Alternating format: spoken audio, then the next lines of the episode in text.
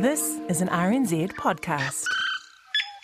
Last weekend here on Media Watch, we looked at how the broadcasting company MediaWorks gave its fill-in Talkback host John Banks the boot over a racist blurt about Stone Age Māori culture. And, as we heard last week, he said many more offensive things on Magic Talk Radio that day, which didn't make any headlines.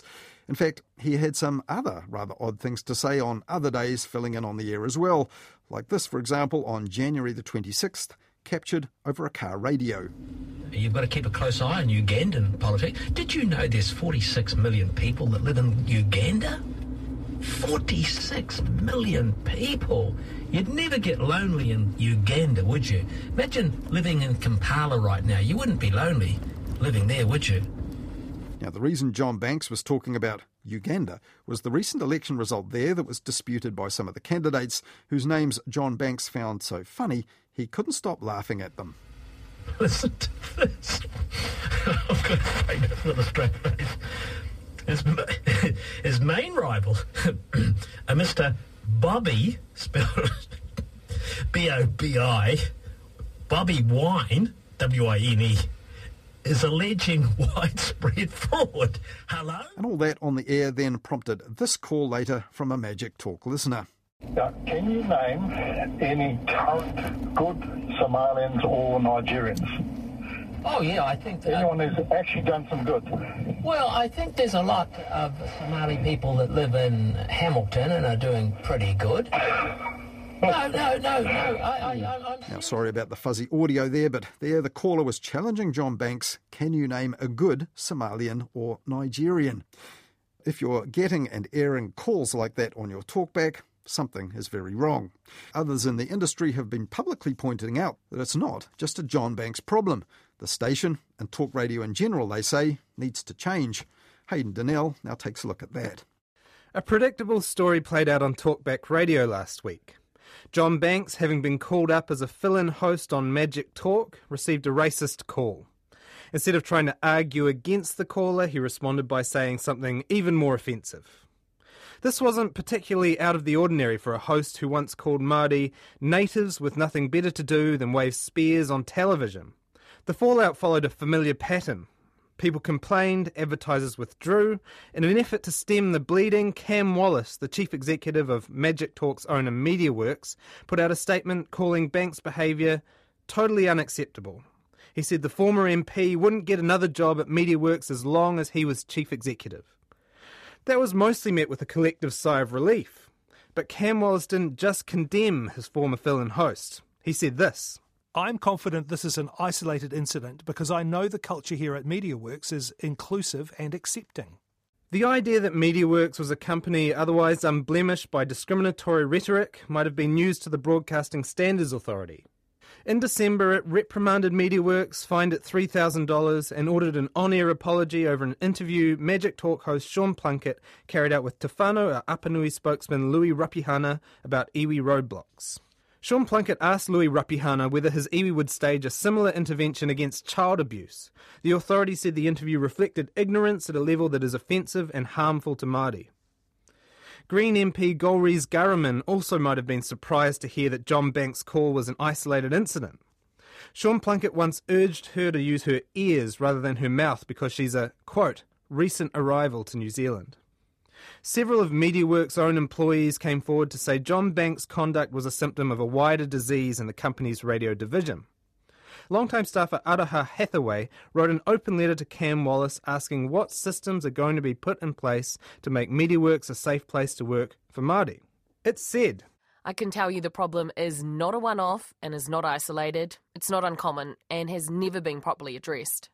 Documentary maker David Farrier spoke to a former MediaWorks staff member in an article headlined The Cancer at Magic Talk on his blog Webworm. The former staffer said she'd complained after Sean Plunkett accused alleged sexual assault victims of being attention seekers. She was told the matter was handled and Sean Plunkett had been spoken to. Meanwhile, at the MediaWorks station MyFM, morning host Tegan Kitty, Nixon Clark and Jordan River detailed their hurt over the fact that John Banks had been broadcasting out of the same building as them. This is a platform we really hold dearly to our hearts, and we do try so hard to, you know, be inclusive and represent our community. Mm. Yeah, sorry. Yeah. Jordan River added that the incident sat in a larger tradition of media prejudice. Really, media, since the beginning of time, unfortunately have perpetuated a narrative about Māori, about people of colour, that have assisted in the masses being able to have these informed opinions. These in-house critics were joined by a chorus of outside complaints. Stuff's Andrea Vance said Talkback Radio had amplified the views of people like Banks and his caller for decades. In pursuit of ratings, Talkback stations have laid out a program of toxic opinions, lies and conspiracy theories, with controversy and outrage their bread and butter. It's a quaint notion that the audience can take it or leave it, and the truth will eventually emerge from a clash of openly expressed ideas. The Spinoff's founder Duncan Greive also argued John Banks was far from an aberration, and that the former politician's checkered history was actually what made him so appealing to Magic Talk in the first place.